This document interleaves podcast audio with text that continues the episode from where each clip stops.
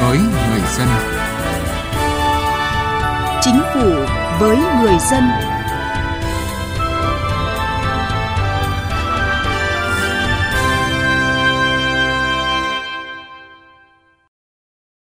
Thưa quý vị và các bạn, ngày 26 tháng 8 năm 2020, Chính phủ đã ban hành Nghị định số 98 quy định xử phạt vi phạm hành chính trong hoạt động thương mại, sản xuất, buôn bán hàng giả, hàng cấm và bảo vệ quyền lợi người tiêu dùng. Nghị định có hiệu lực từ ngày 15 tháng 10 quy định hàng nhập lậu gồm hàng thuộc danh mục cấm nhập khẩu hoặc tạm ngừng nhập khẩu, hàng nhập khẩu không có giấy phép nhập khẩu, không đi qua cửa khẩu quy định, không làm thủ tục hải quan hoặc gian lận số lượng chủng loại hàng hóa khi làm thủ tục hải quan. Ngoài ra, hàng hóa nhập khẩu lưu thông trên thị trường không có hóa đơn chứng từ kèm theo cũng được xếp vào diện hàng lậu bán hàng sách tay không có hóa đơn chứng từ kèm theo như quy định, không làm thủ tục hải quan cũng bị xác định là hàng hóa nhập lậu và bị xử phạt. Câu hỏi đặt ra là việc áp dụng biện pháp xử phạt hành chính đã đủ mạnh để ngăn chặn hàng lậu, núp bóng hàng sách tay hay chưa? Chương trình Chính phủ với người dân hôm nay chúng tôi đề cập nội dung này. Trước hết mời quý vị và các bạn cùng nghe một số thông tin về chỉ đạo điều hành của Chính phủ trong tuần qua. Chính phủ đã ban hành chương trình hành động thực hiện kết luận số 70 ngày 9 tháng 3 năm 2020 của Bộ Chính trị về tiếp tục thực hiện nghị quyết Trung ương 5 khóa 9, tiếp tục đổi mới, phát triển và nâng cao hiệu quả kinh tế tập thể. Mục đích nhằm tổ chức quán triệt sâu sắc và thực hiện nghiêm túc có hiệu quả các quan điểm, mục tiêu, nhiệm vụ đã được đề ra trong nghị quyết Trung ương 5 khóa 9 về tiếp tục đổi mới, phát triển và nâng cao hiệu quả kinh tế tập thể ngày 25 tháng 9, Chính phủ ban hành nghị quyết số 136 về phát triển bền vững, trong đó nêu rõ 17 mục tiêu phát triển bền vững đến năm 2030 của Việt Nam. Đó là chấm dứt mọi hình thức nghèo ở mọi nơi, xoa đói, bảo đảm an ninh lương thực, cải thiện dinh dưỡng và thúc đẩy phát triển nông nghiệp bền vững bảo đảm cuộc sống khỏe mạnh và tăng cường phúc lợi cho người dân ở mọi lứa tuổi đảm bảo nền giáo dục có chất lượng công bằng toàn diện và thúc đẩy các cơ hội học tập suốt đời cho tất cả mọi người, đạt được bình đẳng giới, tăng quyền và tạo cơ hội cho phụ nữ và trẻ em gái, đảm bảo đầy đủ và quản lý bền vững tài nguyên nước và hệ thống vệ sinh cho tất cả mọi người, đảm bảo khả năng tiếp cận nguồn năng lượng bền vững, đáng tin cậy và có khả năng chi trả cho tất cả mọi người. Giảm 30% số thuế thu nhập doanh nghiệp phải nộp của kỳ tính thuế thu nhập doanh nghiệp năm 2020 đối với trường hợp doanh nghiệp có tổng doanh thu năm 2020 không quá 200 tỷ đồng – đó là một ừ, trong những nội dung được quy định tại Nghị định số 114, quy định chi tiết thi hành nghị quyết số 116 của Quốc hội về giảm thuế thu nhập doanh nghiệp phải nộp của năm 2020 đối với doanh nghiệp, hợp tác xã, đơn vị sự nghiệp và tổ chức khác.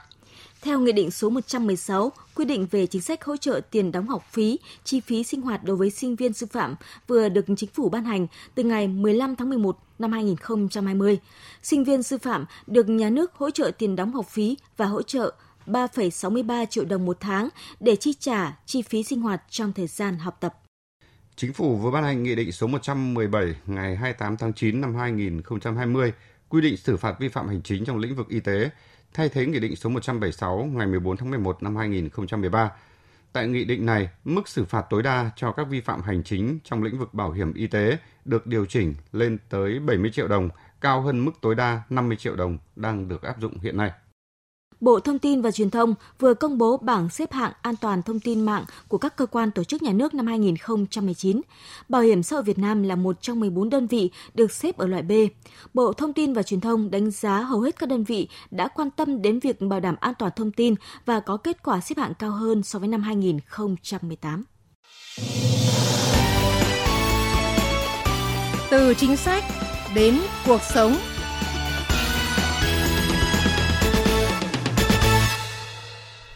Thưa quý vị và các bạn, hàng sách tay là những mặt hàng được sản xuất hoặc phân phối tại thị trường nước ngoài, được các cá nhân như người đi du lịch, công tác ở nước ngoài mua trực tiếp và mang về Việt Nam. Thời gian qua, đánh vào tâm lý của nhiều người tiêu dùng thích dùng hàng ngoại giá rẻ, xu hướng kinh doanh của các mặt hàng thời trang, hóa mỹ phẩm, thực phẩm chức năng, sữa, sách tay từ nước ngoài về Việt Nam ngày càng mở rộng qua nhiều hình thức, nhất là các kênh bán hàng trực tuyến, mạng xã hội. Tuy nhiên, trước ma trận giá cả của các mặt hàng này trên thị trường, việc xác định nguồn gốc cũng như chất lượng sản phẩm là điều khó thực hiện đối với người sử dụng. Ghi nhận của phóng viên Đài Tiếng Nói Việt Nam. Tại phố Hàng Buồm, thành phố Hà Nội, người tiêu dùng không khó để hỏi mua các mặt hàng rượu, sữa bột sách tay. Giá hàng sách tay thường rẻ hơn hàng công ty nên được nhiều người tiêu dùng lựa chọn. Mặt hàng này luôn được quảng cáo là sản phẩm chính hãng, sản xuất tại nước ngoài, tiêu thụ ở thị trường nội địa, được vận chuyển về nước theo đường hàng không nên đã thu hút được sự quan tâm của không ít người tiêu dùng. Một người bán hàng giới thiệu. Hàng nhà chị là hàng sách tay vì chị có người nhà bên Mỹ, có cái là nó không có giấy tờ chứng từ thôi, nhưng em cứ về dùng đi sẽ biết chất lượng. Cứ về dùng đi rồi sẽ biết chất lượng. Câu khẳng định của người bán hàng khiến cho nhiều khách hàng không khỏi hoang mang. Hàng hóa không xuất xứ, không giấy tờ, không ai kiểm định thì chất lượng dựa trên tiêu chí nào? Như vậy có thể nói khi mua hàng sách tay đồng nghĩa với việc người tiêu dùng bước vào một thỏa thuận giao dịch khá bất lợi và mang tính may rủi. May thì được sản phẩm tốt, phù hợp, rủi thì gặp phải sản phẩm kém chất lượng hoặc nguy cơ hàng gian, hàng giả cao.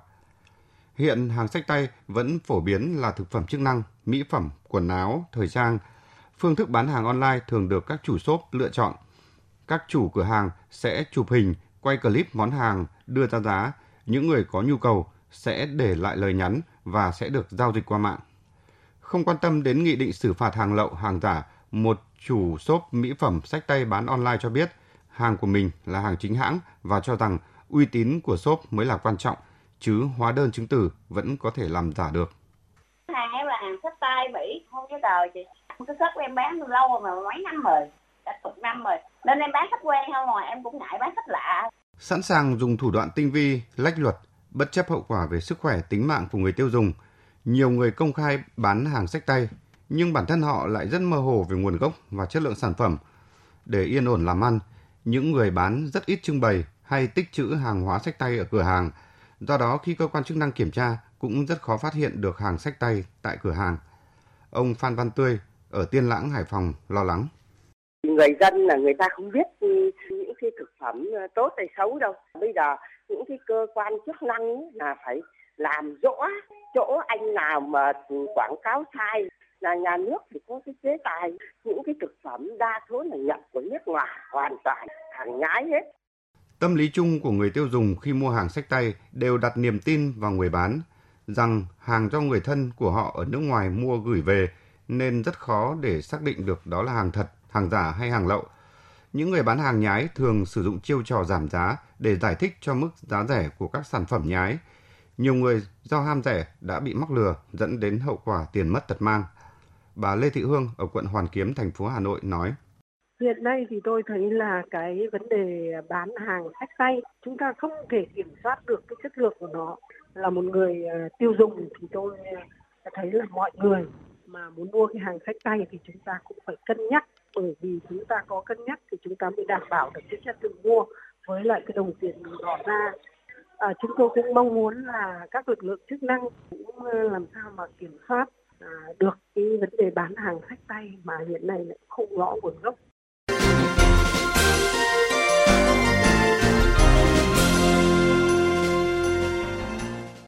Thưa quý vị và các bạn, như chúng tôi đã đề cập, ngày 26 tháng 8, Chính phủ đã ban hành Nghị định 98 quy định xử phạt vi phạm hành chính trong hoạt động thương mại, sản xuất, buôn bán hàng giả, hàng cấm và bảo vệ quyền lợi của người tiêu dùng. Với mức xử phạt tăng cao, Nghị định được kỳ vọng sẽ siết chặt tình trạng hàng hóa không nguồn gốc, không rõ xuất xứ. Nghị định quy định mức phạt tối đa trong lĩnh vực thương mại bảo vệ quyền lợi người tiêu dùng là 100 triệu đồng với cá nhân, sản xuất buôn bán hàng giả, hàng cấm là 200 triệu đồng. Mức phạt với tổ chức sẽ gấp 2 lần mức phạt của cá nhân, tương đương 200 triệu đồng với hành vi trong lĩnh vực thương mại bảo vệ quyền lợi người tiêu dùng, 400 triệu đồng đối với hành vi sản xuất buôn bán hàng giả, hàng cấm, Cụ thể, cá nhân có hành vi buôn bán hàng giả về giá trị sử dụng, công dụng bị phạt tiền từ 1 triệu đến 70 triệu đồng, phụ thuộc vào giá trị hàng giả tương đương với hàng thật. Đối với hàng buôn bán, hàng giả là thực phẩm, mỹ phẩm, trang thiết bị y tế, mức tiền phạt sẽ tăng gấp đôi. Đối với hành vi sản xuất hàng giả, mức tiền phạt tối đa là 100 triệu đồng đối với cá nhân. Tương tự, mức phạt tối đa 200 triệu đồng nếu sản xuất hàng giả là thực phẩm, mỹ phẩm, trang thiết bị y tế. Nghị định cũng quy định các mức phạt đối với hành vi kinh doanh dịch vụ thuộc ngành nghề đầu tư cấm, đầu cơ hàng hóa và găm hàng, xúc tiến thương mại, vi phạm về thương mại điện tử. Nghị định có hiệu lực thi hành từ ngày 15 tháng 10 năm 2020. Thưa quý vị và các bạn, theo Nghị định 98, hàng nhập khẩu không có giấy phép nhập khẩu, không đi qua cửa khẩu quy định, không làm thủ tục hải quan hoặc gian lận số lượng chủng loại hàng hóa khi làm thủ tục hải quan gọi là hàng lậu. Ngoài ra, hàng hóa nhập khẩu lưu thông trên thị trường không có hóa đơn, chứng từ kèm theo cũng được xếp vào diện hàng lậu. Như vậy, bán hàng sách tay thường không có hóa đơn, chứng từ kèm theo, không làm thủ tục hải quan cũng bị xác định là hàng hóa nhập lậu và có thể bị xử phạt tối đa lên tới 200 triệu đồng. Tuy vậy, nhiều ý kiến cho rằng việc áp dụng biện pháp xử phạt hành chính là chưa đủ mạnh để ngăn chặn hàng lậu núp bóng hàng sách tay. Theo các chuyên gia, lợi dụng tâm lý xính hàng ngoại của người tiêu dùng, không ít người bán hàng đã trà trộn hàng giả, hàng nhái trong vỏ bọc hàng sách tay. Điểm bất lợi cho người mua hàng sách tay là chất lượng không được kiểm soát, không được bảo đảm nếu gặp rủi ro khi sử dụng và nguồn hàng không ổn định thì đối với mỗi nhóm sản phẩm lại còn có những bất cập riêng. Ngoài ra trong trường hợp phát hiện lỗi sai sót, nhà sản xuất đề xuất thu hồi sản phẩm thì người tiêu dùng trong nước lại không nắm được thông tin này mà vẫn sử dụng. Hiện thị trường hàng sách tay hoạt động công khai tràn lan không phải chỉ là trong 1-2 năm gần đây mà đã diễn ra trong nhiều năm nhưng vẫn chưa có biện pháp xử lý dứt điểm.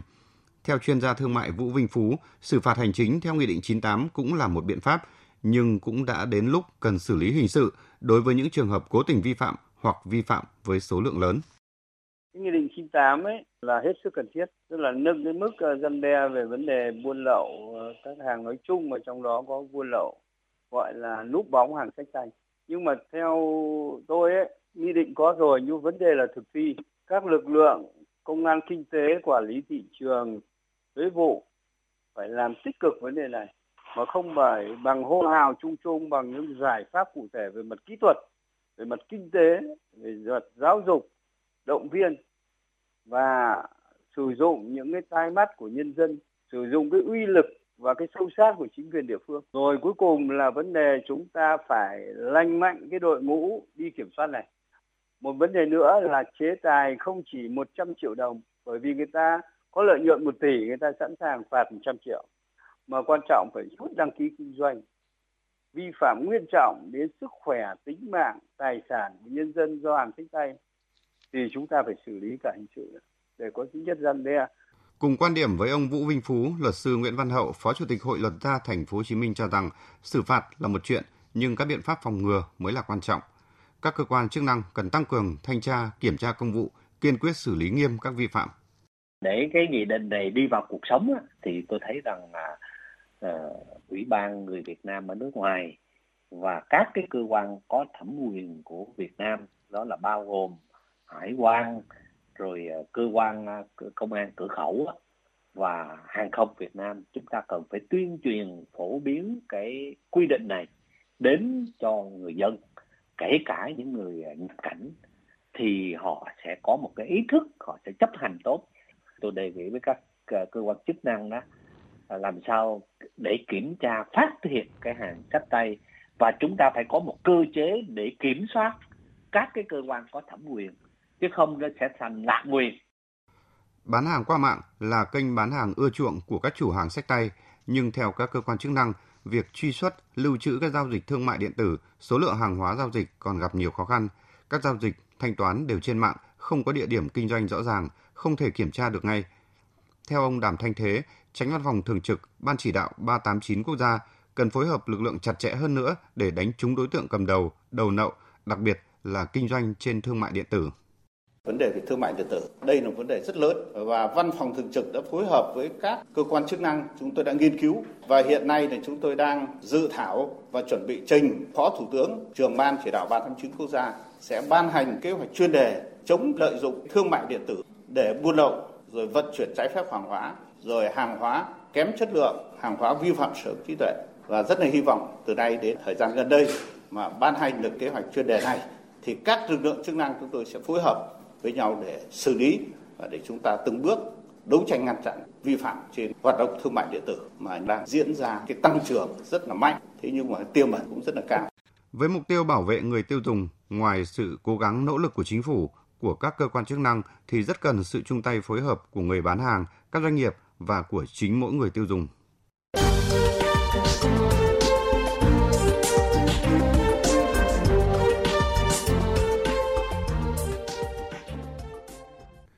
Quý vị và các bạn đang nghe chương trình Chính phủ với người dân. Bây giờ chúng tôi xin chuyển sang một vấn đề khác. Thực hiện tốt chính sách bảo hiểm xã hội sẽ góp phần bảo đảm đời sống cho người lao động, ổn định chính trị, trật tự an toàn xã hội. Vậy nhưng có một thực tế là hiện nay số người tham gia bảo hiểm xã hội tự nguyện còn chưa tương xứng với tiềm năng, tình trạng nợ đóng trốn đóng bảo hiểm xã hội vẫn còn diễn ra. Một trong những nguyên nhân của tình trạng này là do nhận thức về chính sách pháp luật bảo hiểm xã hội của người lao động còn thấp. Ghi nhận của phóng viên Đài Tiếng Nói Việt Nam. Thực tế cho thấy, nhận thức của người lao động về chính sách pháp luật bảo hiểm xã hội còn thấp là một trong những nguyên nhân khiến cho công tác bảo hiểm xã hội còn một số hạn chế như số người tham gia bảo hiểm còn ít, tình trạng nợ đóng, trốn đóng bảo hiểm xã hội còn diễn ra ở nhiều doanh nghiệp. Quỹ bảo hiểm xã hội, nhất là quỹ hưu trí tử tuất có nguy cơ mất cân đối trong tương lai gần. Trường hợp của chị Nguyễn Thị Lan Hương ở huyện Vụ Bản, tỉnh Nam Định là một ví dụ. Lên Hà Nội được 5 năm, chị Nguyễn Lan Hương đã làm công nhân cho nhiều doanh nghiệp nhưng do không hiểu biết về pháp luật nên chị chưa từng đóng bảo hiểm xã hội. Tôi là làm công nhân à, có lương à, tốt lắm rồi, tôi không đòi hỏi gì nhiều. Đã từng bị chủ doanh nghiệp nơi làm việc trốn đóng bảo hiểm xã hội, anh Nguyễn Văn Bình ở phường Đội Cấn, thành phố Hà Nội cho rằng chính sách bảo hiểm xã hội mang lại quyền lợi cho người lao động. Tuy nhiên, việc thực hiện chính sách như thế nào để đem lại hiệu quả là vấn đề cần bàn. Những cái doanh nghiệp à, hiện nay là à, không chịu đóng cái bảo hiểm xã hội này. Tôi cũng làm việc à, và cũng bị trốn đóng bảo hiểm xã hội. Tôi thấy người dân phải nắm vững về pháp luật để bảo vệ quyền lợi cho mình. Nhà nước cũng phải cần thanh tra và kiểm tra để kịp thời xử lý vi phạm. Với các doanh nghiệp có vốn đầu tư nước ngoài thì việc truy thu bảo hiểm xã hội là vô cùng khó khăn, bởi chủ doanh nghiệp dễ dàng trở về nước khi có những vi phạm Ông Trần Kỳ ở quận Gò Vấp, thành phố Hồ Chí Minh kiến nghị các cơ quan chức năng cần tăng cường kiểm tra giám sát việc thực hiện chính sách bảo hiểm xã hội ở các doanh nghiệp, nhất là các doanh nghiệp đầu tư nước ngoài. Cái bảo hiểm xã hội mà hiện nay các đơn vị người ta không có đóng cho người công nhân được hưởng hoặc là họ bắt đóng nhưng mà họ, họ không có nộp lại cho quỹ bảo hiểm xã hội thì cái đó là một cái vấn nạn rất là nặng thì theo tôi thì thế này khi các cái công ty nhất là các công ty nước ngoài họ đầu tư vào đây thì chúng ta cho họ đầu tư thì chúng ta phải biện pháp chế tài đối với họ. Bây giờ ví dụ không đóng hoặc họ đóng xong rồi lỗ lã họ tốn mất. Cái kiểm tra thường xuyên là phải có kiểm tra. Ví dụ như 3 tháng hoặc 6 tháng gì đó là kiểm tra. Kiểm tra nếu không có đóng thì chế tài ngay